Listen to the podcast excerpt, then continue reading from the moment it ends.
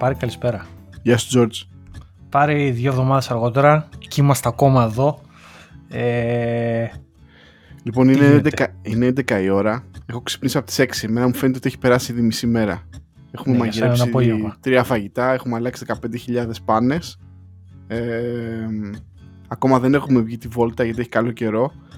Αλλά αισθάνομαι σαν, αυτ- σαν τους, ε, ξέρω εγώ, τους παππούδες και τους θείους και τους συγγενείς στο χωριό. που Ξυπνάνε από τις 6 για να πάνε στο χωριό, στη, συγγνώμη, στο χωράφι, να τσαπίσουν ή δεν ξέρω εγώ τι όταν δεν έχει ήλιο. Γυρνάνε εκεί πίσω 10, 11, 12, τρώνε, ξεκουράζονται και μετά ξανά, δεν ξέρω εγώ τι. Ναι, δεν ξέρω, πολύ παράξενο. Α- Άλλοι ξυπνάνε τέτοια ώρα, ρε φίλε, και πάνε να φάνε brunch κάποτε που λέγαμε. Ναι, αυτό ήταν. Αυτό ήταν ξέρεις τι, είναι και αυτό ένα θέμα χθες και σήμερα να πούμε για τους Οκροατές. Ότι έχει πολύ καλό καιρό εδώ πέρα. Στην Ελλάδα χιονίζει εντωμεταξύ, αυτό είναι το αστείο. Αλλά εδώ έχει ε, τρομερό ήλιο, καλα- κατά γάλανο ουρανό, 10-12 βαθμούς, που είναι κορυφαία θερμοκρασία για Λονδίνο τέτοια εποχή. Ε, και χθες ήταν ακόμα καλύτερη ημέρα. Εγώ ρε συ Πάρη χθες όλη την ημέρα, δεν βγήκα από το σπίτι. Έκατσα μέσα όλη τη μέρα, έπαιξα κάτι games, διάβαζα και ένα βιβλίο και αντί να είμαι σε φάση, οκ, ρε φίλε κομπλέ, ναι, το ευχαριστήθηκα. Ε, είχα όλη την ημέρα τύψεις. Γιατί έχασα τη μέρα, γιατί σκεφτόμουν, πω πω δεν βγήκα, δεν έκανα τίποτα και μου και ψυχαναγκασμός μετά το βράδυ και αγχωνόμουν γιατί έχασα τη μέρα. Γενικά, ξέρεις, τα έχει και αυτά. Ψυχαναγκάδε. Λες πρέπει να βγω, πρέπει να κάνω εκείνο, πρέπει να κάνω το άλλο. Και τελικά όταν δεν κάνεις τίποτα, αγχώνεσαι. Εντάξει, Anyway. έκανες κάτι, ρε μάνε. Έπαιξες τα games σου.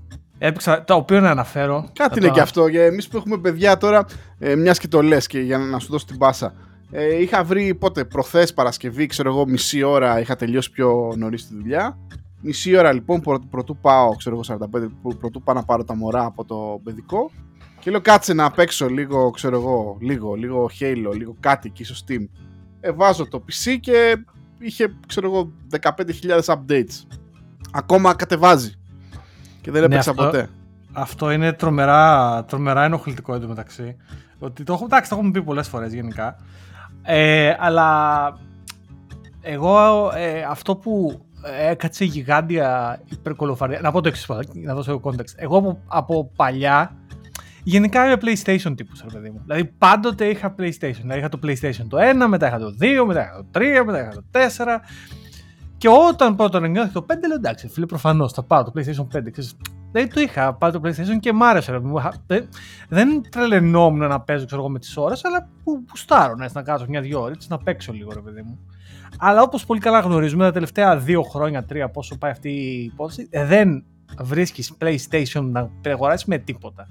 Και μάλιστα και τα PlayStation και κάρτες γραφικών ισχύει αυτό το κλασικό που πάνε και τα αγοράζουν ε, διάφοροι scalpers λέγονται τέλος πάντων άνθρωποι οι οποίοι τα αγοράζουν με τη μία και τα πουλάνε στο eBay σε σχεδόν διπλάσιες τιμές το οποίο εγώ αρνούμαι να το κάνω αυτό το πράγμα να συμμετέχω σε αυτή την ανοησία ε, αλλά έκατσε το είπα νομίζω πριν δύο εβδομάδες, κάπου εκεί κοντά που κάναμε το podcast, έκατσε και βρήκα και αγόρασα να πάρει PlayStation 5, όπως πολύ καλά ξέρεις ήδη. Ε, και εντάξει, πραγματικά που το πόσο το ευχαριστήθηκα αυτές τις δύο εβδομάδες ε, δεν υπάρχει. Δηλαδή, πραγματικά το έχω καταευχαριστηθεί. Παίζω και ένα παιχνίδι που λέγεται ε, Horizon Forbidden West. Πολύ ωραίο παιχνίδι. Είναι από αυτά που μου αρέσουν. Είναι και έχει ωραίο story. Γενικά πολύ ωραίο. Οπότε, τέλος πάντων, χθες δηλαδή α, έκατσα, έπαιξα λίγο εκεί PlayStation, διάβασα λίγο ένα βιβλίο που διαβάζω. Ε, και κάπως έτσι πέρασε τέλος πάντων η μέρα. παραδοσιακά είμαι, ήμουνα κι εγώ αγοραστής και χρήστης PlayStation αλλά τελικά μέσα από τα χρόνια ανακάλυψα ότι το αγόραζα απλά για την τεχνολογία για τη φάση ότι α, πρέπει να το έχω. Δεν νομίζω ότι έπαιξα πολύ στη ζωή μου PlayStation. Ε, ξεκίνησα με το 3 το 4 και δεν θα συνεχίσω με το 5 σκέφτομαι ίσως ότι όταν ξαναπάρω κονσόλα μάλλον θα, θα γυρίσω στο Xbox δεν ξέρω. Η αλήθεια το έχουμε πει είναι το Xbox έχει και πριν δύο χρόνια όταν δεν έβρισκα PlayStation είχα πάρει ένα Xbox, όχι το ακριβό το μαύρο, το φτηνό, το άσπρο, το, το μικρό.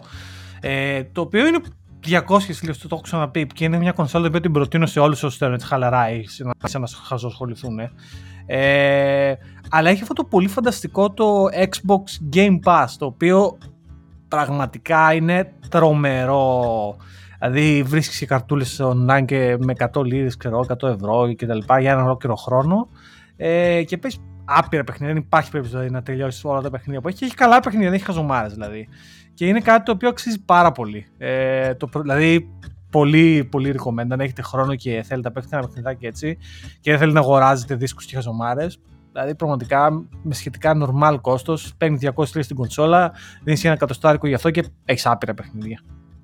Μιας και λέμε τώρα για αγορές, πισιά και κονσόλες, να συνεχίσω σε κάτι έτσι καταναλωτικό. Την περασμένη εβδομάδα η Apple ανακοίνωσε, μα, ανακοίνωσε παρουσίασε νέα μηχανήματα. Τέλος πάντων, τώρα δεν θα κάνουμε, δεν θα πούμε τώρα, δεν θα, δεν θα σας πούμε τι ανακοίνωσε κτλ. Εντάξει, το, νομίζω, νομίζω λίγο, λίγο πολύ πρέπει να το έχετε πάρει χαμπάρι με αυτό. Λοιπόν, παρόλα αυτά, ρε φίλε, πραγματικά, αν είχα λεφτά, ε, fuck you money, δεν ξέρω, ε, μου κόλ... Το Mac Studio γενικά είναι ο τύπος του μηχανήματος που θεωρώ πια το ιδανικό setup. Και όχι μόνο σε Mac, δηλαδή ψάχνω, την, ψάχνω ουσιαστικά με τις αγορές μου τα τελευταία χρόνια την αντίστοιχη απάντηση και στα PC, γι' αυτό και έχω κάνει και μια στροφή στα Nook gaming PCs και δεν χτίζω ας πούμε, παρόλο που occasionally που λέμε παίζω παιχνίδια, γενικά είμαι, είμαι ο παδός αυτής της ιδέας compact, μικρό μηχάνημα το οποίο στη χειρότερη μπορείς να το βάλεις σε μια βαλίτσα ε, με απίστευτη α, απίστευτη έτσι τέτοιο δύναμη σε υπολογιστική δύναμη, μνήμη κτλ. Αυτό το Mac Studio θα ήθελα να το πάρω. Το Βέβαια, παιχνίδια δεν θα έπαιζε στο Mac Studio εννοείται γιατί έχει το, τον M1 κτλ. Αλλά καταλαβαίνω τι λες. Νομίζω ότι είναι super powerful σε μικρό μέγεθος. Αυτό λες. Ναι, ρε φίλε. Το οποίο... είναι, πραγματικά είναι, είναι απίστευτο. Δεν ξέρω, δεν ξέρω. Μακάρι, δεν ξέρω, να, να μας δώσει κάποιος ένα bonus, ρε George, από κάπου και να πω αυτά τα δύο χιλιάρικα είναι δικά σου. Πάρτα. Πάρτα από Mac Studio. Κοίταξε, εγώ να σου πω ότι πιο πολύ ενθουσιάστηκα όχι τόσο με το Mac Studio, γιατί μου φάνηκε σαν ένα χοντρό Mac Mini. Ε, το, ok φίλε, δηλαδή ξέρεις πολύ δυνατό μηχάνημα. Απλά δεν. Πώς να σου πω. Ξέρεις, ok, okay, ξέρεις, great. Ε, εγώ εκεί που ενθουσιάστηκα πιο πολύ να σου πω δηλαδή με την οθόνη. Ε, και ξέρεις, η Apple είχε τη Cinema Display, μετά είχε βγάλει μια μεσοβέζικη πανάκριβη οθόνη, την οποία γενικά δεν ξέρω, ξέρεις, η, η Apple έχει μια περίεργη ιστορία με τις οθόνες. Ξέρεις, ε, και όποια οθόνη έχει βγάλει συνήθως δεν κάνει ε, ξέρεις, ε, μέτριες δουλειές. Οι οθόνες τις όλες είναι πολύ καλές. Οπότε, να σου πω αλήθεια, αυτό που θα ήθελα να τσεκάρω κάποια στιγμή, αν με βγάλει δρόμος και περάσω από κανένα Apple Store, είναι να πάω να τσεκάρω αυτή την οθόνη. Γιατί μου φαίνεται. Ε, για εμένα αυτό είναι το πραγματικά διαφορετικό αυτής της όλης φάσης. Αυτή η οθόνη μπορεί να είναι τελείως game changing. Αν και έχω τώρα εδώ μπροστά μου, εγώ δουλεύω μια 34 super wide ε, Dell, ας πούμε, η οποία να πω τη μαύρη την αλήθεια, πολύ δύσκολα να την αλλάξω αυτή την οθόνη anytime soon δηλαδή. Δεν είναι, είναι πολύ καλή. Αχύργιου που λένε και Άγγλοι. Κοίτα, εγώ δεν είμαι σαν και σένα και σαν άλλους γνωστούς μας που επενδύουν σε κάμερες, φωτογραφία, πιθαν, πιθανώς να κάνουν και κάποιο photo editing, video editing κτλ. Ε, είμαι ένας άνθρωπος που γράφει κώδικα, ε, σερφάρει στο ίντερνετ και ξέρω εγώ, α, ωραία, θα παίξει και κάποια games. Ε, δεν είχα ποτέ κόλλημα με προφανέστατα, εντάξει, ξέρω να ξεχωρίζω την καλή οθόνη, κακά τα ψέματα χαρακτηριστικά της. Έχω και εγώ αντίστοιχα κόλλημα με τα, με τα μεγάλα monitor. Αλλά δεν είμαι ο τύπος που θα πήγαινα να δω αυτή την οθόνη, ούτε θα την αγόραζα νομίζω, δεν θα με ενδιαφέρει ποτέ. Αλλά να πήγαινα να τρέξει το σαλάκι γύρω από το M1, πώς το λένε αυτό το Ultra, να πούμε αυτό το, το ναι. θηρίο με τα πόσα cores, αυτό. Να ναι. παίζουν τα builds, φίλε, έτσι σε δευτερόλεπτα. Ναι, κοιτάξτε, εγώ γενικά δεν έχω αυτό το.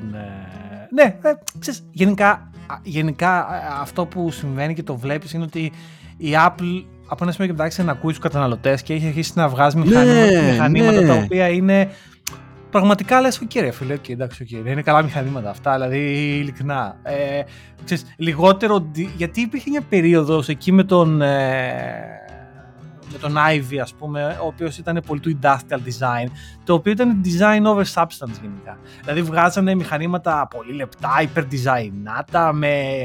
Ξέρεις, το οποίο ήταν πιο πολύ χάρη του design και της οπτικής ας πούμε, του, του, του visual pleasure ας πούμε, παρά πρακτικά ρε φίλε θέλω HDMI πόρτα στο κωλολάπτοπ γιατί δεν έχεις βάλει μια HDMI. Δηλαδή, ξέρεις, και από τη στιγμή που ο Jony Ive έφυγε ουσιαστικά από την Apple ε, και πλέον έχουν βλέπει ότι είναι πιο πρακτικά όλα. Δηλαδή, ok, okay, ρε φίλε, αυτό το Mac Mini δεν είναι και το πιο όμορφο, αλλά είναι πολύ πρακτικό. Έχει πολύ δύναμη. Δεν χρειάζεται πλέον αυτό το υπεργιγάντιο ε, Mac, Mac Pro, ας πούμε, το οποίο πλέον έχω ένα γιγάντιο ερωτηματικό για το τι μέλη γενέστε για το Mac Pro. Η, η, δηλαδή, Apple, το... η Apple δήλωσε ότι θα βγάλει το επόμενο εξάμεινο, θα έρθει, το, θα έρθει review, ε, συγγνώμη, update και μάλιστα θα έχει ακόμα πιο δυνατό επεξεργαστή. Κάτι τέτοιο δηλώσαν ε, με, με τον M2, δεν ξέρω εγώ τι. Ε, ναι, θα είναι ενδιαφέρον. Ναι. Τέλος πάντων, ε, δεν ξέρω πόσα εκατομμύρια καφεδάκια θέλουμε για να αγοράσουμε ένα Mac Studio, αλλά πραγματικά. Θέλουμε πολλά καφεδάκια, αλλά μια και, μια, μια και τα είπες τα, τα, τα, τα, καφεδάκια, να, να, πούμε, να πούμε πρώτον ε, ευχαριστώ στο φίλο μας τον Κώστα και τον Μάρκο. Ο δε Μάρκος γράφει ότι το, ε, μας πήρε, ο Μάρκος μας πήρε τρία καφεδάκια και είναι explicit ότι το ένα καφεδάκι είναι για την Ιωάννα. Τον αφανή ήρωα αυτού του podcast. Εντάξει, Μάρκο, θα, θα, θα παραγγείλω τώρα καφεδάκι, θα της παραγγείλω ένα καφεδάκι. Αν και της έφτιαξα το πρωί καφέ. Μπράβο, με την καφετιέρα βέβαια. Και πρωινό.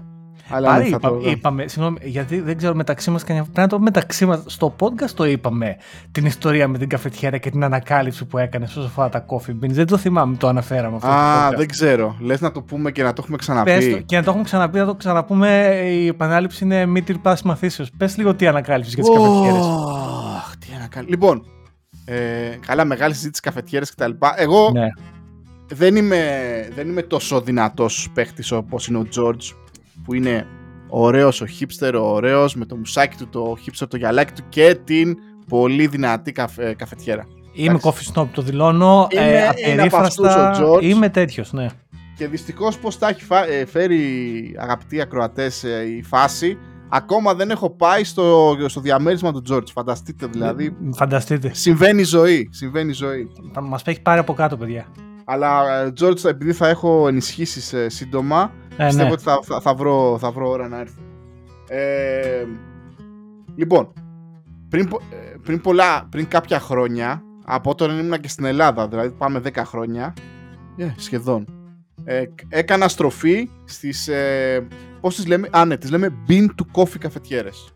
Ναι, Ωραία. δηλαδή έχουν το, το, τα, τα coffee beans ολόκληρο τον καφέ, δηλαδή τα έχουν πάνω στην καφετιέρα. Έχουν το μηχανισμό, το, το κόφτη, το τέτοιο, όλα και προφανές τα ίδια η καφετιέρα. Espresso machines, έτσι. Ε, πολλά χρόνια χρήστης Nespresso, δεν ήμουνα δυσαρεστημένος, να σου πω την αλήθεια, ούτε με πείραζε, τα είχα συνηθίσει.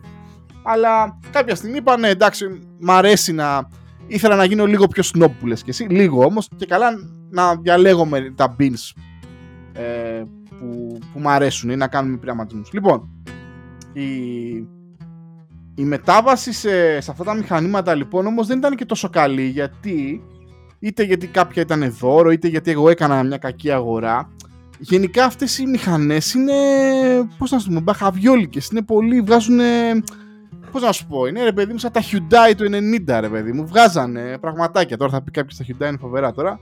Πραγματικά τέλος πάντων ήταν ζημιάρικα. Σαν τα Alfa Romeo μάλλον. Να μην πω Hyundai. Ναι. Σαν τα Alfa Romeo, σαν τα Alfa Romeo. Αυτά που έδινε και ο Μικρούτσικος στο μεγάλο παζάρι. Είδα προχθές ένα στο δρόμο και παλιό που το είχε ένα συντηρημένο αυτή την Αλφα που έδινε ο Μικρούτσικος και, και θυμήθηκα το μεγάλο παζάρι. Δεν ξέρω γιατί. Τραβάω κάτι φλασίες γενικά. Νομίζω ότι το μυαλό μου δεν πάει πολύ καλά τώρα τελευταία. Είσαι μεγάλος άνθρωπος Πάρη γι' αυτό και τα θυμάμαι. Αυτό, πω, πω, πω, μου, πραγματικά. Γίνομαι σαν, σαν, σαν μπαρμπαδάκι. Λοιπόν, ε, μ' αρέσει λοιπόν η φάση. Παίρνω τα beans, είναι και επίσης μου αρέσει η φάση πατάω το κουμπάκι και αγαμίσου τελειώσαμε. Αυτός σ' αρέσει πάρε. Ακού, αυτό, επειδή, ωραία, επειδή σε ξέρω αυτή είναι η φάση σου. Γουστάρεις πάει στο κουμπί και βγάλει καφέ αντίγεια. Ναι, ρε φίλε, αυτό. Ναι, γι' αυτό και δεν, δεν δηλώνω coffee snob, έτσι. Δεν δηλώνω coffee snob. Δηλώνω snob σε, σε άλλα πράγματα, αλλά coffee snob δεν δηλώνω. Λοιπόν, αυτές οι μηχανές είναι ζημιάρες γενικά. Διάφορες. Ε, διάφορων τύπων. Η τελευταία που είχαμε ήταν μια Krups. Την είχαμε αγοράσει πριν 2-3 χρόνια αφού είχε πεθάνει η πρώτη μας, που ήταν και δώρο και όλα στο γάμο. Ήταν μια Philips η Kanzo, η Kanto, κάπως έτσι. Την οποία μάλλον την, είχαμε την είχα καταστρέψει εγώ από τα. Προσπαθούσαμε να βγάλουμε τους μηχανισμούς μέσα και επειδή είμαι λίγο μαστρομπομπ, την είχα διαλύσει. Λοιπόν, η Krups λοιπόν η οποία πέθανε πριν από 4-5 μήνες ε, κάποια στιγμή μπούκωσε ρε παιδί μου. Ρε τι έχει αυτό το μηχάνημα, ρε τι έχει από εδώ. Εν τω μεταξύ εδώ, εδώ στην Αγγλία δεν, δεν ξέρω τι γίνεται στην Ελλάδα, αλλά νομίζω είναι αντίστοιχα ακριβά είναι να μην σου τύχει να πας να, να, να τη στείλεις για, για service, έτσι. Δηλαδή, Αυτές πρέπει... οι μηχανές έχω τη θεωρία ότι είναι φτιαγμένες με τέτοιον τρόπο για να μην, για να μην μπεις καν στη διαδικασία να την Κάπως έτσι, Δηλαδή έτσι. είναι φτιαγμένες με σε φάση για να σε βάλουν να πεις καλά στο τρόπο. Δεν έχει σημασία πέτω ναι. την και ναι, παίρνω άλλη. Γιατί είναι, δηλαδή μια φορά την είχα φτιάξει την groups ε, την, όπου είχα πάει, είχα πάρει κούτα να την πακετάρω, να, να τη στείλω με courier, να τη φτιάξω, να πληρώσω 100-200 λίρες, δεν ξέρω εγώ να την καθαρίσουν κτλ. Λοιπόν, ρε παιδί μου, τι έγινε. Δεν δε μάθαμε ποτέ γιατί η Κρουπς πέθανε. Τα Χριστούγεννα λοιπόν μέσα στο καταναλωτικό πανηγύρι είπαμε Άιντε, ας πάει και το παλιάμπελο, ας, πάμε σε, ας, ας αγοράσουμε άλλη, μία άλλη. Ε, και τώρα έχω μία DeLonghi. Ε, όλα καλά, ωραία, ωραία. Οι πρώτοι δύο μήνες με την DeLonghi και τα λοιπά. Μέχρι που μια μέρα αρχίζει DeLonghi και κάνει το ίδιο μπούκομα που έκανε και οι άλλοι. Δηλαδή, ουσιαστικά έβαζες να να σου φτιάξει το εσπρέσο και δεν έβγαζε τίποτα. Ρε γαμώτο. Αρχίζουν τώρα πάλι κατσαβίδια, το λέω και ντρέπομαι έτσι, εκεί στο, στο, στο μήλο μέσα, να αδειάζουμε, να, να αδειάζω τα, τους, τα beans, να βάζω άλλα από εδώ, από εκεί. Μέχρι που εντελώς τυχαία, εκεί που έκανα τα βάλε, βγάλε, βάλε, βγάλε, έβαζα νερά, έκανα, ξέρω εγώ, καθαρισμούς που δεν έχει καμία σχέση τελικά Είχα δύο σακουλάκια καφέ. Ένα ήταν, ε, νομίζω, τα είχα πάρει από το σούπερ μάρκετ. Ντρέπομαι που το λέω, παιδιά, αλλά δυστυχώς αυτή είναι η ζωή, συμβαίνει η ζωή. Ε, είχα πάρει ένα σακουλάκι από Starbucks. Starbucks και καλά καφέ. Έσχος, έσχος παιδιά, μην το πάρετε ποτέ. Έσχος, η χειρότερη καφέ δεν συνέχισε. Ναι, και ένα σακουλάκι νομίζω ήταν το, ο Ιταλικός, ο Ήλι ή ο άλλος, ο Λαβάτσα. Εκατό φορές ναι. καλύτερος. Ε, λοιπόν Λαβάτσα και παρατηρώ λοιπόν ότι το συγκεκριμένο του Starbucks δεν φταίει, υπάρχουν και άλλα που είναι έτσι. Τα, τα beans ήταν oily που λέμε, λα, λαδερά, δηλαδή είχαν μια γλίτσα πάνω του. Ήταν ο τύπος το έλεγε κιόλας η τέτοια. Ενώ τα άλλα ήταν κανονικά. Και, ψάχ... για να μην τα απολογώ, όταν έβαλα τα κανονικά και αφού την καθάρισα τη μηχανή, ξεμπούκωσε. Και μετά πηγαίνω και διαβάζω το manual, ας πούμε, και ψάχνω λίγο και υπάρχει μια γραμμούλα κάπου στο manual και λέει ότι αυτές οι μηχανές παιδιά μη βάζετε oily beans ή ας πούμε processed beans. Και κάπως έτσι κατάλαβα γιατί είχαμε διαλύσει και την προηγούμενη αυτή γιατί, είναι η ιστορία. Για, για, γιατί τα beans έχουν σημασία το πώς γίνονται roast και η διαδικασία του roasting Μπράβο. και του είδους του bean κτλ. Αν είναι dark roast, αν έχει γίνει το roast με συγκεκριμένες προδιαγραφές, artificially κτλ. Όταν ένα, bean, όταν ένα bean είναι πιο ακριβό, κυρίως στις περισσότερες φορές ο λόγος γιατί είναι ακριβό, καλά εκτός ότι Ok, okay, το έχει κάνει import κάποιος τύπος, ας πούμε, και δεν έχει από πίσω όλο το Starbucks. Είναι και ότι επίσης καμιά φορά το roast είναι πιο handmade κτλ. Δηλαδή εδώ στο Λονδίνο και σε άλλες πόλεις και στην, και στην Αθήνα τελευταία ε, το TAF νομίζω έχει κάποια συμπαθητικά beans. Ε, υπάρχουν πολύ καλά roasts. Ε, αλλά αυτές οι μηχανές που όπως λέγει ο Πάρης δεν είναι για, δηλαδή πρέπει να προσέχεις. Εγώ ε, αυτό που έκανα πριν δύο χρόνια και είναι η καλύτερη επένδυση που έχω κάνει σε ένα Black Friday πήρα μια μηχανή espresso πώς λέγεται να δεις δεν τη θυμάμαι τώρα, πήρα μια, μια καλή, η οποία δεν είναι ακριβώς αυτό. Αυτή η μηχανή του Espresso έχει ε, αλεστήρα, αν και εγώ είχα ήδη ε, έναν αλεστήρα γιατί τρομερό, έτσι, ναι. γιατί, γιατί φτιάχνω Aeropress και μου αρέσει το πρωί να φτιάχνω Aeropress καφέ. Ε, αλλά πήρα μια καφετιέρα η οποία ήταν σχεδόν μισή τιμή. Αυτή, δηλαδή, retail τιμή αυτή η καφετιέρα έχει 500-600 λίστε, εγώ την πήρα 200 κάτι. Εγώ με το που την είδα αυτή τη μισή τιμή λάδια. Δηλαδή πώς ήταν η πιο γρήγορη αγορά σε Black Friday ever.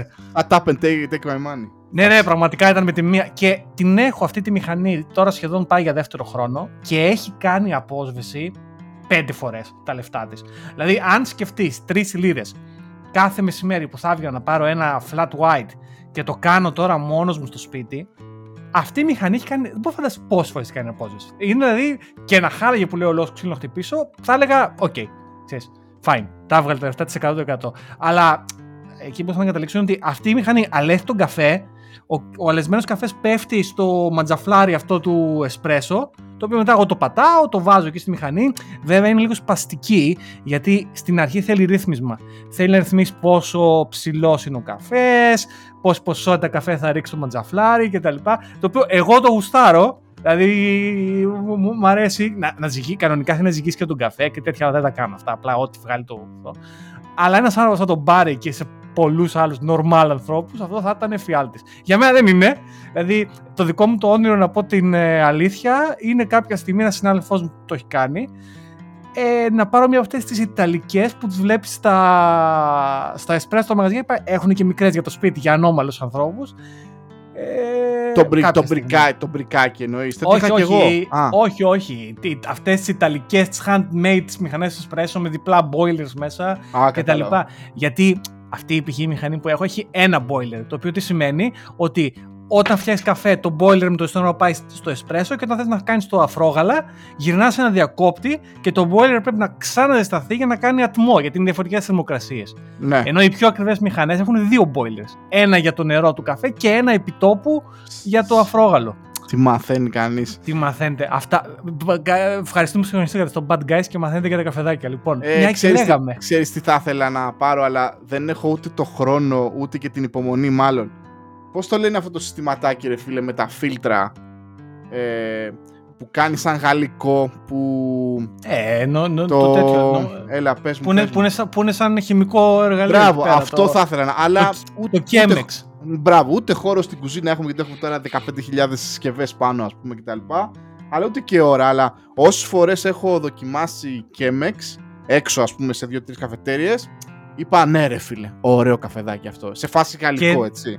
Ναι, ναι. Και το Chemex και το Aeropress είναι πολύ καλά. Δηλαδή, για αυτό το λόγο είχα πάρει αλεστήρα, έχω και το αλεστήρα καφέ. Έχω απάνω, βάζω beans και τα αλεύει. Αυτό κάνει. Είναι μόνη, μία δουλειά. Ε, και by the way, ε, α, μια και α, επειδή είχα κάνει ψηλό market research, αν κάποιος θέλει να μπει στη διαδικασία του espresso και θέλει να δώσει ένα σωρό λεφτά που συζητάμε, ε, η DeLonghi έχει κάποιες μηχανές espresso χωρίς αλεστήρα, χωρίς τίποτα, αλλά είναι καλές. Έχει γύρω στα 150 ε, λίρες, ας πούμε, 200 ευρώ περίπου. Έχει κάποιε μηχανές espresso η DeLonghi, οι οποίες είναι πολύ καλές. Αν κάποιος διαθέσει αυτά τα λεφτά και πάρει αυτή την DeLonghi και ένα αλεστήρα καφέ, στη τελική πάρεις και ένα manual. Δηλαδή για πολλά χρόνια εγώ είχα manual με το χέρι, με μανιβέλα, που έκανε τη δουλειά του μια χαρά. Ε, θα έχεις πάρα πολύ καλύτερο καφέ. Ε, Οπότε ίσως βρήκαμε και δώρο για τον Μπάρι, ας πούμε. Στην επόμενη να του πάρω μια κέμεξ εκεί για ένα αλεστήρα καφέ. Να, να μην έχει χώρο στην κουζίνα να με βρεις μια ζωή. Τι να λέμε Αυτά. τώρα, τι να λέμε. Οπότε Ε, είπαμε και για τα καταναλωτικά εκεί εντάξει. πέρα και για τα καφεδάκια. συζήτη- συζήτηση καφενείου είναι οι bad guys, οπότε τι πιο φυσιολογικό να μιλήσουν για καφέδες. Ναι, δεν θέλουμε, δεν θέλουμε να. Κάποιος έλεγε, δεν θέλουμε να πιάσουμε σοβαρά θέματα τα οποία τα τρώτε στη μάπα δυστυχώς εδώ και πολύ καιρό. Φαντάζομαι όταν βάζετε να ακούσετε ένα podcast δεν θέλετε να ακούσετε αυτά που διαβάσατε στο, στο Twitter. Ναι, ρε, οπότε εσύ, δεν θα ε, μπούμε στη Σε διαδικασία. αυτό συμφωνώ. Γε- Γενικά και παλιότερα νομίζω έκανα. Τα podcast που έκανα ήταν αυτό. Και νομίζω ότι πρέπει να ήταν βαρετά. Δηλαδή, σιγά ρε φίλε, τώρα θα περιμένει εμένα τον πάρει κάποιος να μάθει, ας πούμε, για τα, για τα νέα της Apple, ας πούμε, ή οτιδήποτε, ή ξέρω εγώ, τεχνολογικό. Εντάξει, να, να πούμε για κάτι που μας άρεσε, ένα από τα δύο, ναι, αλλά νομίζω ότι έχω ξε... και σαν ακροατής πια. Δεν θέλω να ακούω τα ίδια και τα ίδια. Εντάξει, μαν διαβάζω και εγώ στο ίντερνετ τα πάντα. Δεν θέλω να μου πείτε, ας πούμε, τι βγήκε καινούριο κτλ.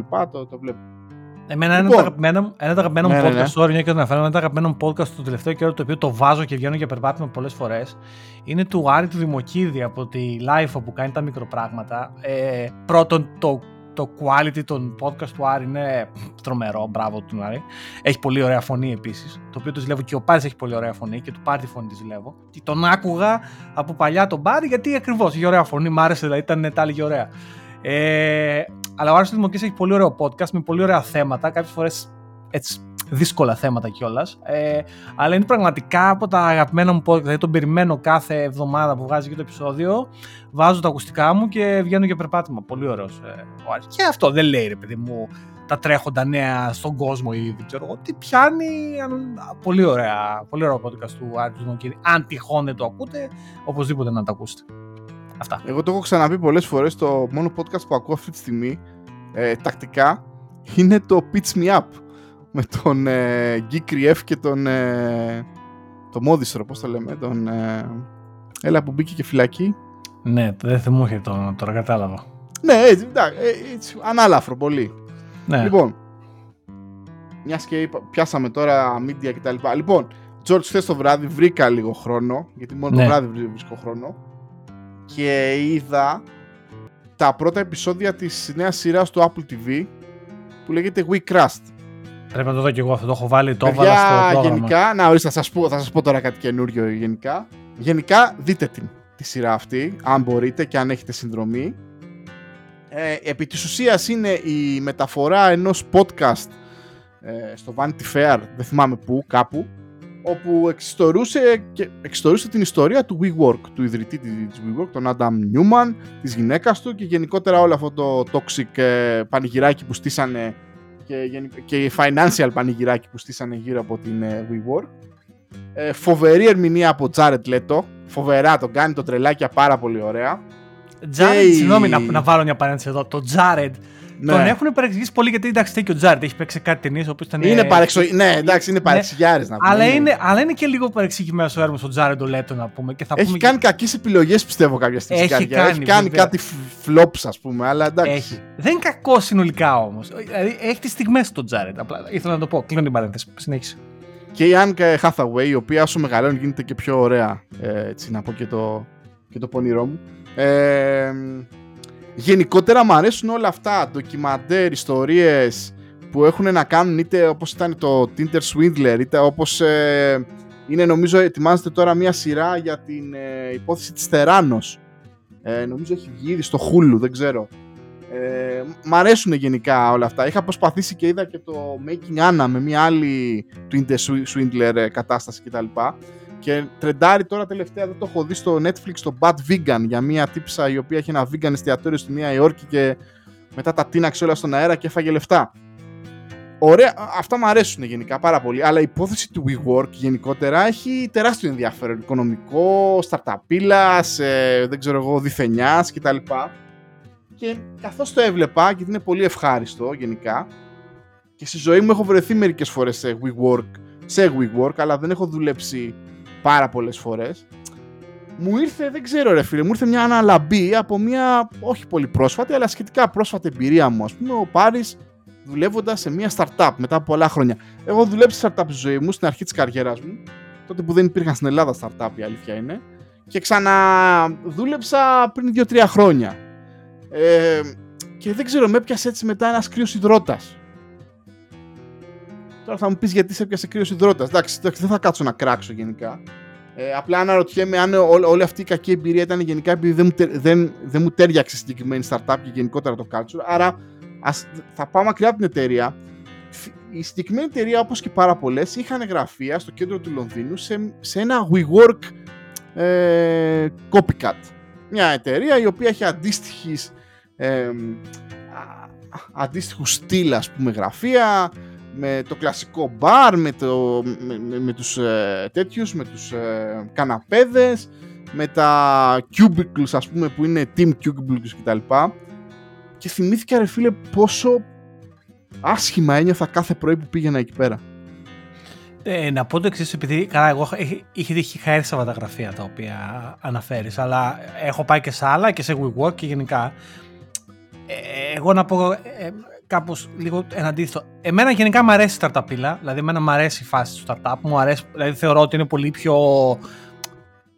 Ενδιαφε... Μπορεί να είναι πιο ενδιαφέρον από ότι μια πρόσωπη εταιρεία. Αυτό που με ενοχλεί και εμένα με αυτού του τύπου τα WeWork και τα διάφορα άλλα μαγαζιά αυτού του τύπου hub hub υπάρχουν κάποιος λέγονται, ένα σωρό, υπάρχουν ένα σωρό πλέον ε, και πιο πολυτελείας και λιγότερο πολυτελείας υπάρχουν. Αυτό λοιπόν που με ενοχλεί είναι ότι ενώ στην επιφάνεια αυτά τα γραφεία κοινής χρήσης φαίνονται και καλά πιο πολυτελείας, στην πραγματικότητα είναι τελείως κονσέρβα.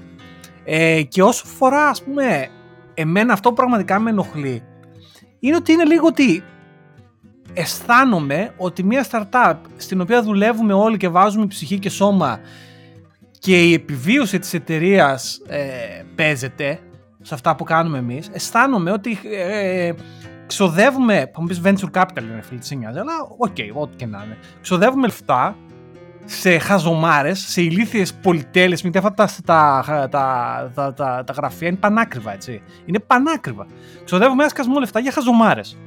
Ε, στο οποίο αντιλαμβάνομαι ότι μπορεί να είμαι και λάθος, γιατί αυτό που προσφέρουν αυτά τα μαγαζιά είναι τελείως short term ε, ενοικίαση. Δηλαδή, μπορείς σε 6 μήνες, 8 μήνες, δεν ξέρω εγώ, να σηκώσει να φύγεις. Ενώ στο Λονδίνο και στη Νέα Υόρκη και σε τέτοια real estate markets, το να νοικιάσεις γραφεία είναι παιχνίδι δύσκολο. Δηλαδή Ναι, δεν θα είναι. βρεις ξέρω εγώ συμβόλαιο για λιγότερο από τρία χρόνια. Και τώρα σε μια startup ας πούμε των 7-8 ατόμων ε, τα 3 και 4 χρόνια είναι ένα γιγάντιο ερωτηματικό. Ποιος δίκιο πεθαίνει σε 3-4 χρόνια. Και Έχεις, φαντάζομαι έχεις και, δίκιο.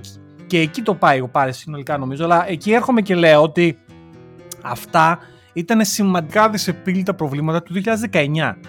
Το 2022 η απάντηση σε αυτό το αδιέξοδο είναι ρε φίλε στα πρώτα 10 χρόνια, του- ε, στα πρώτα 10 άτομα, συγγνώμη, στα πρώτα 10 άτομα 20. Τι το θες στο γραφείο, δουλέψτε remote να πούμε. Και στην τελική νοικιάστε με την ημέρα όταν κάνετε team meeting, ξέρω εγώ, για να κάνετε κάποιο planning, κάποια connection. Ή, Εκεί και θέλω δεν να χρειάζεται καν καταλήξω. γραφεία. Κλείσε ένα Airbnb. Δηλαδή, πραγματικά, κλείσε ένα Airbnb και μαζευτείτε 10 άτομα και κάνετε τη δουλειά σας. Δύο μέρες υπόθεση, ξέρω εγώ. Γενικά Δηλαδή- είπες, πάρα, είπες πάρα πολύ ωραία πρακτικά πράγματα τα οποία ισχύουν ακόμα έτσι γιατί θα έρθει κάποιος σου πει ρε φίλε τώρα αυτά που λέτε δεν γίνονται κτλ. Αλλά τέλος πάντων, εγώ είχα πει, ε, έγραψα και στο Twitter για τις βλακίες. Αρκετά biased η, η, η, η άποψη μου. Θυμάμαι πήγαινα το πρωί και έβλεπα ε, ενώ περνάς από τον cool co- communal ε, χώρο εκεί πέρα του, του bar και τις βλακίες, οι εταιριούλες ήταν ουσιαστικά σε γυάλινα κλουβιά, όπου και εγώ δούλευα σε ένα αντίστοιχο, όπου επί της ουσίας ήσουν απακτωμένος έτσι, με κάτι άθλια γραφιάκια. Θα μου πεις τώρα ρε μαν, το συγκεκριμένο που δουλεύατε εκεί πέρα δεν ήταν καλό. Εντάξει, ναι, το δέχομαι. Αλλά ρε φίλε, ένιωθα ότι λέω, τελικά τι, τι είναι αυτό που προσφέρουν. Είναι αυτό που λες ίσως μια ευκολία γενικότερα για αυτόν που έχει την εταιρεία να φύγει μετά από 6 μήνες κτλ. Αλλά για μένα που δουλεύω είναι, είναι άθλιος ο χώρος. Μετά από κάποιους μήνες, γιατί δεν έκατσα και πάρα πολύ, μετά από κάποιες εβδομάδες άρχισα και να παίρνω το λάπτοπ να πηγαίνω στο, στο, στον κοινόχρηστο χώρο, όπου ήταν ακόμα χειρότερο, ήταν σαν, σαν μια καφετέρια, έτσι. Ε, το bar προφανέστατα δεν ήταν well stocked, όπως ήταν στο WeWork, δεν ξέρω πόσο καλά well stocked ήταν στο WeWork. Ε, το μεσημέρι να πολεμάμε όλοι για να βρούμε τραπεζάκι να φάμε, γιατί προφανέστατα ήταν overbooked. Το bar επί της ουσίας να έχει απλά το, αυτό το κλασικό της γυάλας με το νερό που έχουν μέσα μέντα. Αγαμίσου να πούμε, δεν μπορώ να το βλέπω αυτό άλλο. Και να συγγνώμη Ναι. να πω και το άλλο, και καλά η Μέντα. Εμείς όταν δούλευα στη, σε μια από τις εταιρείες που τέλος πάντων, βάζανε αγκούρι. Τι αγκούρι στο νερό, ρε παιδιά. ρε, Πραγματικά, και ξέρω ότι κάποιοι το γουστάρουν, αλλά πραγματικά είναι εμετικό το αγκούρι στο νερό. Δηλαδή, πραγματικά ό,τι χειρότερο. Ναι, τέλος πάντων όλα αυτά. Ε, ναι, δεν ξέρω και... Fast forward λοιπόν εκεί πέρα που λες George είναι ότι το σκέφτομαι αυτό και λέω πω, πω Θεέ μου δεν ξέρω μακάρι να μην, να μην αναγκαστώ ξανά να πρέπει να υπομείνω αυτό και λέω μακάρι γιατί πολλά γίνονται και επειδή έχουμε οικογένεια και παιδιά αύριο μπορεί να σου πει ο άλλος ξέρεις τι man μόνο έτσι θα, θα πληρώσεις τα, το δάνειό σου ας πούμε και τα λοιπά οπότε πρέπει να είμαστε ρεαλιστές. Αλλά αυτή τη στιγμή δεν υπάρχει, τουλάχιστον για μένα στη συγκεκριμένη φάση της ζωής μου που είμαι και έχουμε μιλήσει για, τις διάφορες, ε, για τα διάφορα groups εργαζομένων. ο- σε ένα μεγάλο αστικό κέντρο όπως είναι το Λονδίνο δεν υπάρχει offering που θα μου, θα μου έλεγε «Α, εντάξει έλα ξέρω εγώ να πάω στο γραφείο εκτός αν υπήρχε κάποιο γραφείο το οποίο θα ήταν πολύ κοντά στα στάνταρ της Google στην Αμερική να με τάιζε, να με έπλυνε και ίσως και να είχε και τέτοιο παιδικό για τα παιδιά μου, κάτι τέτοιο. Εντάξει, εντάξει, αυτά τα έχουμε ξαναπεί και γενικά το, το θέμα γραφείο είναι κάτι το οποίο θα δημιουργηθεί μια μεγάλη κουβέντα στα επόμενα χρόνια. Γιατί τελικά εκεί που θα, θα, θα κάτσει η μπίλια, εγώ θεωρώ ότι θα είναι στη μέση πάντα. Δηλαδή θα υπάρξει και ένα hybrid δύο-τρεις φορές στο γραφείο για κάποιους ή fully remote για κάποιους άλλους. Πέντε μέρες τη εβδομάδα, νομίζω μέχρι και η Apple ας πούμε, που είναι aggressive σε αυτό το θέμα θα το πάρει γραμμή ότι δεν παίζει. Ε, και δεν έχει να κάνει, θα πει στους άλλους: Ελάτε πίσω και δεν θα έρθουν. Δηλαδή, τι θα κάνεις, τους απολύσει όλους. Δηλαδή, μιλάμε τώρα για. Δεν είναι πρακτικά πράγματα αυτά. Τώρα, όσο αφορά το WeWork, η αλήθεια είναι και εκεί που είναι το ενδιαφέρον είναι ότι η προσωπικότητα αυτού του τύπου ε, χωράει μεγάλη κουβέντα, την οποία και τώρα δεν είμαστε και ειδικοί, δεν τον ξέρουμε και Όχι, προσωπικά. δεν το ξέρω. Αλλά ο τύπος να πούμε έκανε πράγματα τα οποία ρε φίλε ήταν ανήθικα. Δηλαδή είναι σαν να παίζει ποδόσφαιρο και ο άλλος να μην υπακούει το fair play, ξέρω εγώ. Δηλαδή τέτοια πράγματα. Δηλαδή έφυγε από την εταιρεία και πήρε μαζί του λεφτά που η εταιρεία δεν είχε ενώ βούλιαζε. Ήταν σαν σκασίλα μου, εγώ θέλω πισίνα. Και οκ, είναι αυτό που λέμε δεν είσαι παράνομος, απλά είσαι παλιάνθρωπος για να μην πω κάτι χειρότερο τέλος πάντων. Δηλαδή, ξέρεις, άνθρωποι κινδυνεύαν να μην πληρωθούν και όντως άνθρωποι απολυθήκανε. που θα μου πεις δεν θα είχαν απολυθεί αν αυτός δεν είχε πάρει αυτά τα εκατομμύρια ας πούμε, και τα είχε αφήσει πίσω και δεν είχε επιμείνει στο deal ξέρω εγώ, με τους επενδυτές. Πήρε, ξέρω, αλλά... μεγάλο πακέτο για να φύγει, 1,7 δις, κάτι τέτοιο έτσι. Ναι, ναι, και, και είχε γίνει ολόκληρο σούσουρο τότε ας πούμε, που συζητιόταν αυτό το πράγμα γιατί ε, κανονικά ήταν να πάρει λιγότερα, αλλά αυτός επέμεινε και τα λοιπά. Αυτός τώρα τα έβαλε, έβαλε, τα, τα έβαλε με ουσιαστικά με τους VCs οι οποίοι τον σπρώξανε προς τα έξω, αλλά στην πραγματικότητα όπως σε όλα τα πράγματα, αυτός που την πληρώνει είναι ο, ο Λαουτζίκος. Ξέρεις, στην τελική, γιατί ποιος την πληρώσει, οι, οι, οι καθαρίσει που απολύσανε και οι γραμματείς από τα κτίρια και όλα αυτά. Αυτό το WeWork ήταν μεγάλη απάτη, γιατί και ειδικά τα, τα, τον πρώτο καιρό, για παράδειγμα, ε, αυτός ο τύπος ο Νιούμαν και κάτι άλλοι αγοράζανε real estate κτίρια με άλλες δικές τους εταιρείες, ξέρω εγώ, on the side, και βάζανε τη WeWork ουσιαστικά να νοικιάσει τα δικά τους γραφεία. Μιλάμε τώρα για. Ε, Μεγάλο παιχτάκι. Μεγάλο γιγάντιες απαταιωνιές. Ε, απίστευτα. Και δεν είναι ξεσιόν το αστείο. Αυτό το συζητάγαμε όλο το tech, ας πούμε, για χρόνια πριν καν σκάσει αυτό το πράγμα. Ε, το μόνο που έγινε ότι απλά κάποια στιγμή ήταν τόσο μεγάλη η απαταιωνιά και το πήραν γραμμή και οι υπόλοιποι. Δηλαδή το πήραν γραμμή οι Financial Times, ξέρω εγώ, γενικά τα markets και, το, και τον φάγανε. Αυτό έγινε. Ήταν και ένα. ήταν περίφημα, μάλλον αρκετά διάσημο για το toxic culture, έτσι. Καλά, ε, ναι. Και για τα διάφορα που γινόντουσαν μέσα στα γραφεία τους και γενικότερα. Ε, είναι κάλτα αυτά. στις γυναίκες κτλ. Ναι. Και το, τα δείχνουν πολύ ωραία σειρά, οπότε γενικά αξίζει το χρόνο σας και προς αποφυγή, έτσι. Ωραίο, ωραίο, ωραία σειρά. Ωραίες. Περιμένω τώρα και την αντίστοιχη της Θεράνος. Αυτή είναι ακόμα μια εταιρεία, νομίζω είναι ακόμα χειρότερο αυτό το πράγμα, έτσι.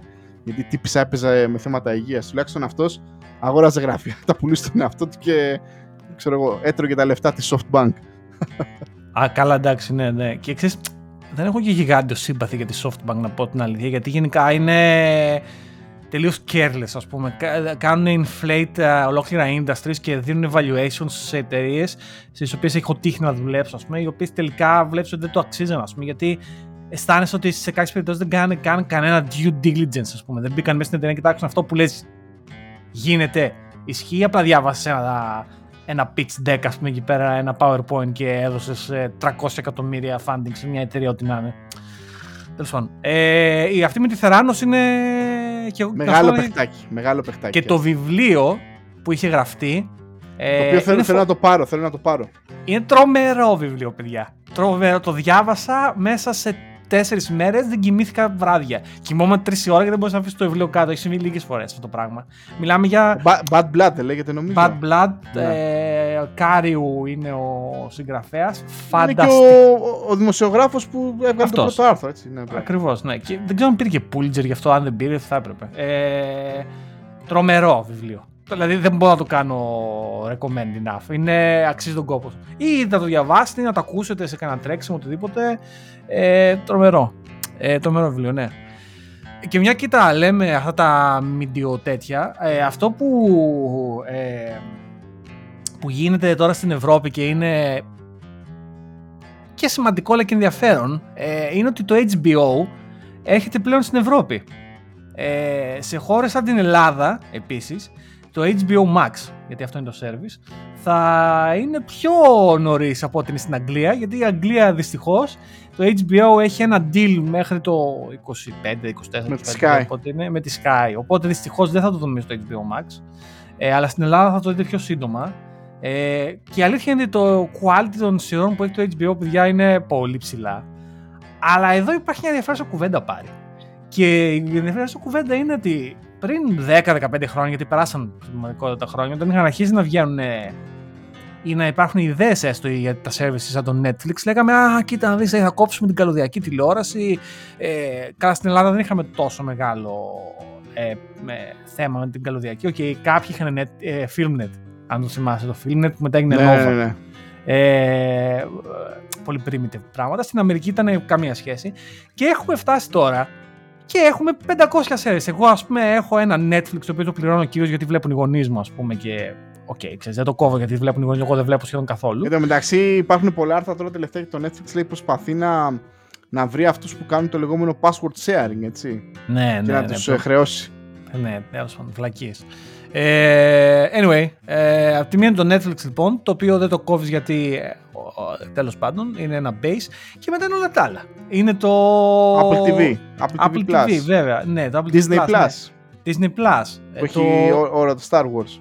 το, το, το, της Amazon το Prime TV το οποίο και αυτό ας πούμε. Εντάξει, για σου παράδειγμα, έρχεται τώρα- μαζί με το Prime, έτσι, ιδιαίτερα σε Ναι, χώρες αλλά που είναι έχει κάτι που Prime, ναι. πληρώνει. Το οποίο τώρα για παράδειγμα, ας πούμε. Πες ότι δεν είναι θα πληρώσει Amazon Prime. Εγώ για πολλά χρόνια δεν πλήρωνα. Ε, αλλά τώρα Μάλιστα. θες να δεις την καινούργια σειρά που βγάζει για το Lord of the Rings. Το οποίο, να ας μην το πιάσουμε γιατί είμαι πολύ φανατικός, ας πούμε. Ε, και είναι πολλά υποσχόμενη. Δηλαδή δεν υπήρχε περίπτωση να μην δεν βάλεις, ας πούμε, αυτή τη στιγμή εγώ να μην δεν βάλω Amazon Prime για να δω αυτή τη σειρά. Δεν υπάρχει περίπτωση. Ε, Έτσι. και τώρα έρχεται και το HBO. Οπότε έτσι τα γρήγορα μιλάμε για πέντε services, ας πούμε. Έτσι, τα οποία αν βάζεις κάτω από ένα. Δε, δεν ξέρω αν είναι 10 ευρώ, αλλά πες χοντρικά ρε παιδί μου το Ναι, give or τόσος. take. Μιλάμε τώρα για 50 με 60 ευρώ έτσι. Που Έτσι, ουσιαστικά και τι Και είναι; λίγο παραπάνω, ναι. Είναι ας πούμε αυτό που θα πλήρωνε κάποτε στην Nova το μήνα. Μην είναι και παραπάνω. Χωρίς Ιντερνετ. Δηλαδή Έτσι.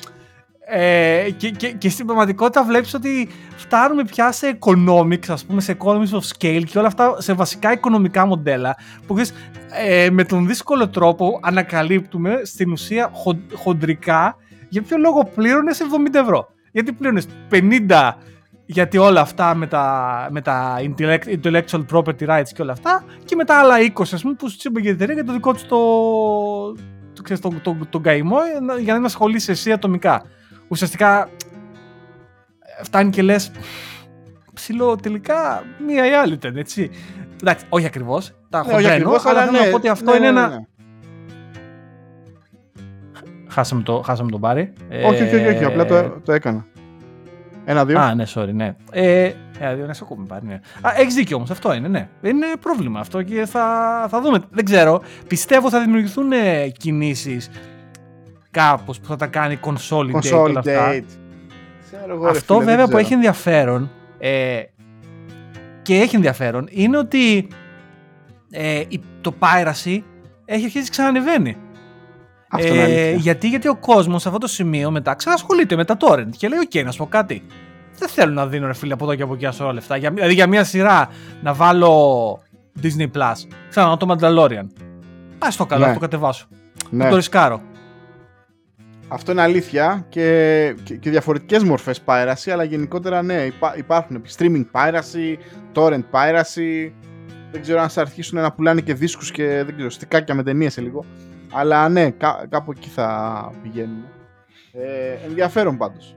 Βασικά HBO βέβαια γουστάρω ρε φίλε, πραγματικά και κρίμα που θα αργήσει πολύ στην Αγγλία, γιατί εκεί ας πούμε με το Game of, με το Game of Thrones ήταν, ήμασταν, περιμέναμε και τη Sky να κατεβάσει το επεισόδιο. HBO έχει τρομερές, ε, έχει τρομερές σειρές. Δεν είναι μία, δεν είναι δύο, είναι πάρα πολλές σειρές που έχει το HBO και παλιές επίσης τώρα ε, σειρές και καινούργιες και γενικά το production quality και η εμπειρία που έχει το HBO σαν, ε, σαν producer ας πούμε content είναι τρομερή δηλαδή είναι... Και τώρα που είπες σε HBO, βλέπω μια. Έβλεπα μάλλον μια σειρά. Ε, όσο παδό Star Trek, το Star Trek Voyager. Το οποίο ήταν μέχρι πρώτη στο Netflix, σταμάτησε. Γιατί τώρα η Paramount έχει αντίστοιχο κανάλι. Το οποίο δεν υπάρχει έτσι εδώ διαθέσιμο. Εδώ στην Αγγλία Ναι. νομίζω στριμάρεται από, κα- από, από το Sky ξανά κτλ.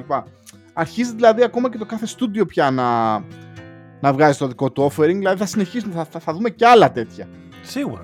Σίγουρα. Αλλά αυτό που πιστεύω ότι θα γίνει, όπως είπαμε και μετά, είναι αυτό που έκανε η Amazon τώρα και αγόρασε, ας πούμε, τα intellectual και όλο το studio. Πήρε, ας πούμε, πήρε, δηλαδή, ναι, ναι. Ναι, και που ουσιαστικά πήρε τη, αυτό, εκεί, θα σου πω την αλήθεια, τα λεφτά που έδωσε και μόνο για τα intellectual ε, property του James Bond, ας πούμε, θεωρώ ότι, εντάξει, ε, makes sense. Ε, αλλά θα γίνουν Το ερω- διάφορα τέτοια consolidation. Το ερώτημα πιστεύω. είναι το Netflix τι θα κάνει. Ήδη το Netflix έχει αρχίσει και κάνει τις δικές του παραγωγές τα τελευταία χρόνια. Αν θα κάνει πολύ περισσότερες. Γιατί πια ας πούμε τα, τα μεγάλα brands ακολούθησαν το δικό τους δρόμο. Οπότε πια ένα από τα καλά του Netflix, το All in One κτλ. αρχίζει πια και δεν υπάρχει έτσι. Σίγουρα. Και αυτό ήταν στην αρχή το μεγάλο θέμα των Netflix, ότι είχε μέσα μαζί, δηλαδή και δούλευα τότε στην Disney, είχε όλες τις ταινίες της Disney για παράδειγμα. Αλλά Ακριβώς. υπήρχε ήδη κουβέντα από όταν δούλευα εγώ στην Disney το 2013-2014 ότι κοίταξε να δεις πρέπει να φύγουμε από το Netflix. Δεν, ε, ανακαλύψαν οι εταιρείες πολύ γρήγορα ότι έχει πολλά λεφτά και ουσιαστικά βγάζει τον μεσάζοντα. Γιατί για την Disney το Netflix ήταν μεσάζοντας.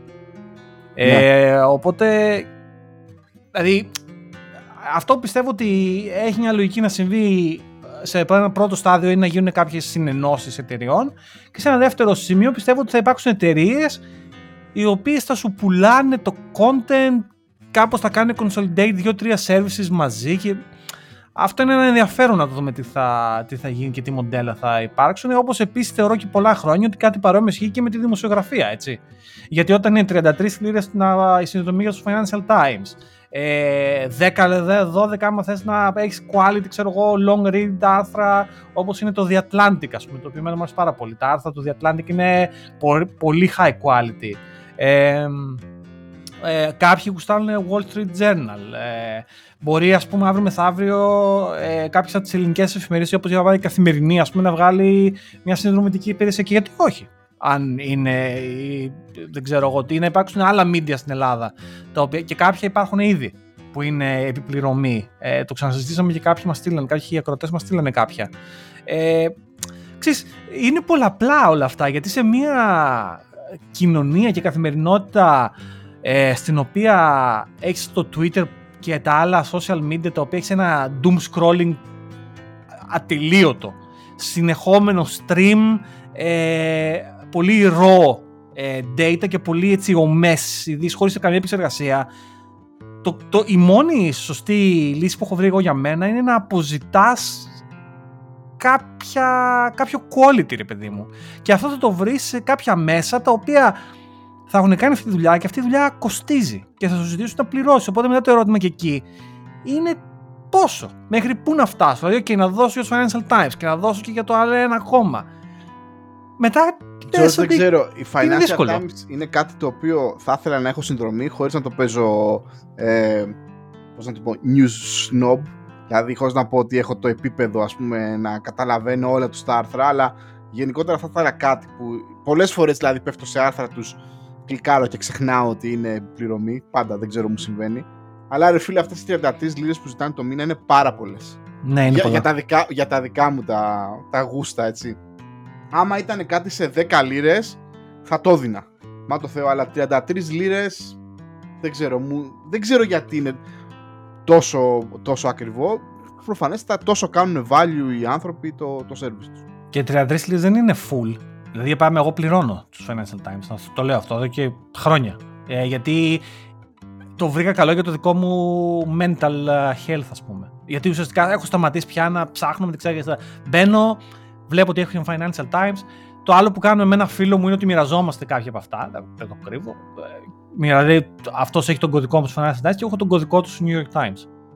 Οπότε αυτός πληρώνει New York Times, εγώ πληρώνω Financial Times και έχω ανταλλάξει κωδικούς και ας πούμε κάπου εκεί ξέρεις βλέπεις ουσιαστικά όσο αφορά τα δυτικά media ας πούμε αν θες ε, μεταξύ τους New York Times και τους Financial Times και, και το BBC ας πούμε και τα λοιπά ξέρεις κάπου εκεί ε, παίρνεις τα νέα σου ε, όσο αφορά τα ελληνικά media είμαι λίγο δεν, δεν ξέρω, δεν έχω βρει ακόμα. Νομίζω η καθημερινή και το News 24-7 για μένα είναι δύο σελίδες τι οποίες τις επισκέπτομαι και εκεί παίρνω έτσι ένα quick, ε, μια γρήγορη ματιά τι γίνεται με τα νέα. Αλλά δυστυχώς, το, το θέμα είναι ότι όλα αυτά είναι θέματα που προσπαθείς να γλιτώσεις όλα από όλο αυτό το doom scrolling και με αυτά που γίνονται τελευταία και αυτό δεν το καταφέρνεις πάντοτε, endless scrolling από πράγματα. Ξέρεις. Κάπως, κάπως πρέπει να σταματήσει αυτό το πράγμα και είναι εσωτερική διαδικασία. Αυτή και είναι δύσκολη. Ε, αλλά, μπορείς, ναι. μπορείς να τριμάρεις όμως το, το Twitter feed σου, έτσι. Δηλαδή, εγώ, εγώ κάθε ένα-δύο χρόνια το κάνω. Ναι. Χωρίς, να, χωρίς να με ενδιαφέρει ποιοι με ακολουθούν ή ποιους ακολουθώ κτλ ποτέ δεν τα μέτρησα αυτά. Ε, την, την πολύ τη φασαρία, δηλαδή κάποτε ας πούμε παρακολουθούσα πολύ ελληνικό, ελληνικό stream, πολιτικό ελληνικό stream, ίσως επειδή ζούσα και στην Ελλάδα προφανές τα κτλ. Κάποια στιγμή τα κόψα τα, τα περισσότερα, το έκανα μόνο tech. Τώρα βλέπω ας πούμε ότι το tech stream μου πολλές φορές, το ξένο technology stream μου ε, πολιτικοποιείται αντίστοιχα με τα δικά τους θέματα τα οποία δεν με πολύ ενδιαφέρουν πολλές φορές κτλ. Ναι. Αλλά είναι σαν ένα σκύπος η follow, η, το follow list του, του Twitter. Δηλαδή κάποια στιγμή ξέρεις κάθεσαι με ένα καφεδάκι και λες ξέρω εγώ remove, remove, remove, hide, mute, ναι. τέτοια πράγματα. Ναι, ναι, κοίταξε και εγώ το κάνω και το δικό μου το... Ή το stop, κάνω... stop retweet και αυτό είναι πολύ ωραίο. Δηλαδή το ανακάλυψα πολύ, πολύ αργά. Τι είναι αυτό, ότι- δεν το ξέρω. Λοιπόν, ότι μπορείς, παιδί μου, εσύ να σταματήσεις, να, να ορίσεις ότι δεν θες να βλέπεις τα retweets μου. Δηλαδή, εγώ είμαι κλασικά ένα, ένα account το οποίο δεν γράφει πολύ, αλλά μερικές φορές κάνω retweet. Προφανέστατα όμως, αν αυτό σε σπαμάρει, γιατί εγώ κάνω retweet πράγματα που δεν σε ενδιαφέρουν και σε ενδιαφέρει μόνο όταν εγώ μι- ο- λέω κάτι, μπορείς να το κάνεις. Οπότε πας σε ένα contact και λες stop retweets από τον Μπάρι. Οπότε δεν Ναι. θα βλέπεις στο stream σου τα retweet μου από Εγώ- κάποιον. Εγώ να πω την αλήθεια πάντως αυτό που έκανα τελευταία και με βοήθησαν και τώρα με αυτά που γίνονται σ- με τη Ρωσία λίγο ε, ξέρεις, ξόκυλα πάλι, αλλά αυτό που έκανα και με βοήθησε πολύ, ε, κατέβασα έναν ε, Twitter client για το Mac το οποίο λέγεται Tweeten, ε, το, οποίο δεν Έλα, έχει ρε. αλγόριθμο, το οποίο δεν έχει αλγόριθμο. Και ουσιαστικά αυτό που κάνει είναι σι- δεν έχει αλγόριθμο. Είναι σηριακά, σου δίνει τα, ό,τι έκανε tweet ο καθένας. Γιατί αυτό που το ξανά είπα νομίζω. Αυτό που ανακάλυψα είναι ότι το Twitter, ας πούμε, παράδειγμα, ο αλγόριθμος, όντως σε κάνει πιο engage. Αλλά το πρόβλημα είναι ότι αυτό το engagement δεν είναι καλό για τη δικιά σου ψυχική υγεία. Δηλαδή, τώρα το κοιτάω, ας πούμε, και βλέπω τελευταία tweet. Κάτσε το, το tweet deck, λες, deck. του- Είναι tweet 10. Είναι Ω, δεν το ξέρω καινούριο. αυτό, το δοκιμάσω, Να ωραίο. το δοκιμάσεις. Είναι ωραίο αυτό. Twitter. Ε, έχω δύο στήλες. Μία είναι το home, το οποίο όπως ξανά είπα είναι, δεν έχει αλγόριθμο. Είναι απλά ό,τι γίνεται tweet. Και το άλλο δεξιά είναι τα notifications. Ότι μου άμα κάνετε κανένα Ρε like φίλε, και λες, στέλνετε και, καμιά το, και απάντηση. το tweet, tweet deck είναι ακριβώς το ίδιο. Μήπως είναι Ναι, ναι, το ίδιο πράγμα είναι. Απλά το Twitter δεν ξέρω μάλιστα λίγο παραπάνω. Είναι θέμα Α, ωραία, προσωπική ωραία. επιλογή, δεν έχει μεγάλη. Ε, αλλά αυτό εμένα με βοήθησε γιατί ουσιαστικά επειδή σταμάτησα να έχω αυτόν τον αλγόριθμο ο οποίος με έκανε πιο πολύ engage και με έριχνε στη μαύρη τρύπα, πλέον δεν. ε, είναι πολύ πιο απλά τα πράγματα. Ε, οπότε αυτό ήταν σίγουρα κάτι, αλλά γενικά αυτό το doom scrolling είναι ένα θέμα. Δηλαδή το βράδυ, ας πούμε για παράδειγμα, την πατάω πολύ τώρα τελευταία με το TikTok, ας πούμε, ή με το. Ναι, κυρίω με το TikTok, δηλαδή τα υπόλοιπα Με έχω το σταματήσει. TikTok και εγώ, πο- και εγώ πολλές φορές ξεχνιέμαι. Ε, πο- πολύ, πολύ θυστικό αυτό το πράγμα αργά μου. Πω πω, Ναι. είναι... Δεν ξέρω, ούτε με το Instagram δεν είχα τέτοια... Ναι, Δεν, ναι. δεν έπιασα τον εαυτό μου εκεί, infinite scroll. Εκεί, παίξε, παίξε και να φεύγουν, ξέρω εγώ, να φεύγουν τα λεπτά και τα, τα μισά ώρα. Φοβερό. ναι, ναι. Το, το, το, TikTok είναι μεγάλη επιτυχία σαν ε, social media γιατί αυτό θέλει να σε κάνει engage, αλλά κακό για σένα, ας πούμε. Ό,τι σε Ε, κάνει ναι, τόσο εντάξει, πολύ γιατί engage το, είναι το κακό για σένα. περισσότερο είναι βλακιούλες που λες και γελάς. Ε, και Ναι. βλέπεις την ίδια μαλακία συνέχεια. Ναι. Anyway, αυτά και για τα νέα, αυτά και για τα media. Ε, εντάξει, κοίτα, η απάντηση και το α, ε, αν θέλουμε να δώσουμε έτσι ένα ρεζουμέ σε όλα αυτά που είπαμε μέχρι στιγμής είναι ότι κάπως πρέπει να, να φιλτράρεις αυτά που παίρνεις και δυστυχώς υπάρχει τόσο πολύ περιθώριο να πάρεις τόσο πολύ content από τόσο πολλά πράγματα είτε πρόκειται για ταινίες, είτε για ειδήσεις, είτε για οτιδήποτε τα οποία δυστυχώς ή ευτυχώς ε, καταλήγεις να παίρνεις αποφάσεις ε, ότι κάτι πρέπει να μείνει και κάτι πρέπει να φύγει. Και ε, ιστορικά αυτό που έχω ανακαλύψει στους ανθρώπους και στον εαυτό μου είναι ότι το να πάρεις αποφάσεις ότι κάτι πρέπει να φύγει είναι προβληματικό γιατί δεν σου δημιουργεί αυτό το FOMO που λένε αυτό το fear of missing out και λες ναι αλλά άμα κάνω unfollow τον George ε, μπορεί να πει κάτι και να το χάσω ε, Ακριβώς. χάσω ρε παιδιά, ας το χάσεις, δεν είναι ανάγκη να τα ξέρεις όλα πια αν Έτσι. είναι κάτι σημαντικό θα σου έρθει το ίδιο και με τις ταινίες Θα σε πάρει τηλέφωνο, Τζόρτ, να σου το πει ο ίδιος. θα σε πάρω τηλέφωνο ωραία, ωραία ιδέα για σερβις αυτό. Μην Ναι. με ακολουθεί στο Twitter, αλλά αν θες για 10 λίρες το μήνα, μπορώ εγώ να σε πάρω τηλέφωνο αν είναι κάτι σημαντικό. Ε, σαν, ροζ, σαν ροζ τηλέφωνα. Θα καταλήξουμε να, να, να καταλήγουμε διαφήμιση στο, στο Μέγκα. Για τον George τηλεφώνησες στο 090 καφές. Αυτά. Έτσι, έτσι. Ωραία. Ωραία. Λοιπόν, Λοιπόν, Ε, ε, ελπίζουμε- compact επεισόδιο. Α, ένα τελευταίο να πω. Παρακαλώ. Είχαμε half marathon σήμερα στην Αθήνα. Ε, τρέξανε, τρέξατε διάφοροι ε, γνωστοί και ακροατές. Ε, μπράβο. Τρέξανε με χιόνι. Τα λεγόμενα και τα tough motherfucker runs. Ε, TMF runs λοιπόν. Ε, μπράβο. Δηλαδή, το οποίο είναι αστείο βέβαια, γιατί εμείς εδώ πέρα έχουμε 12 βαθμούς και στην Αθήνα έχει 0. Αλλά, οκ, ξέρεις, live. συμβαίνουν Ε, και αυτά. Αυτά. Αυτά. Λοιπόν, Πάρη, ε, τα είπαμε. Τα ξαναλέμε τώρα όποτε μας τα φέρει η ζωή. Ε, εντάξει, θα προσπαθήσουμε. Θα προσπαθήσουμε την άλλη Κυριακή τώρα. Το που- παλεύουμε, παιδιά, να ξέρετε. ε. Είμα- είναι πάντα, πάντα στο πρόγραμμα. Είναι πάντα. Πάντα στο πρόγραμμα. είναι. Ναι. Η Ιωάννα Λοιπόν. στηρίζει, η Ιωάννα σε αγαπάμε. Ε, όλοι, Αυτά. όλοι. Όλη η οικογένεια. Λοιπόν, Λοιπόν, χαιρετούμε. ε, για χαρά. Γεια σου, Τζόρτζ. Γεια σου Πάρη.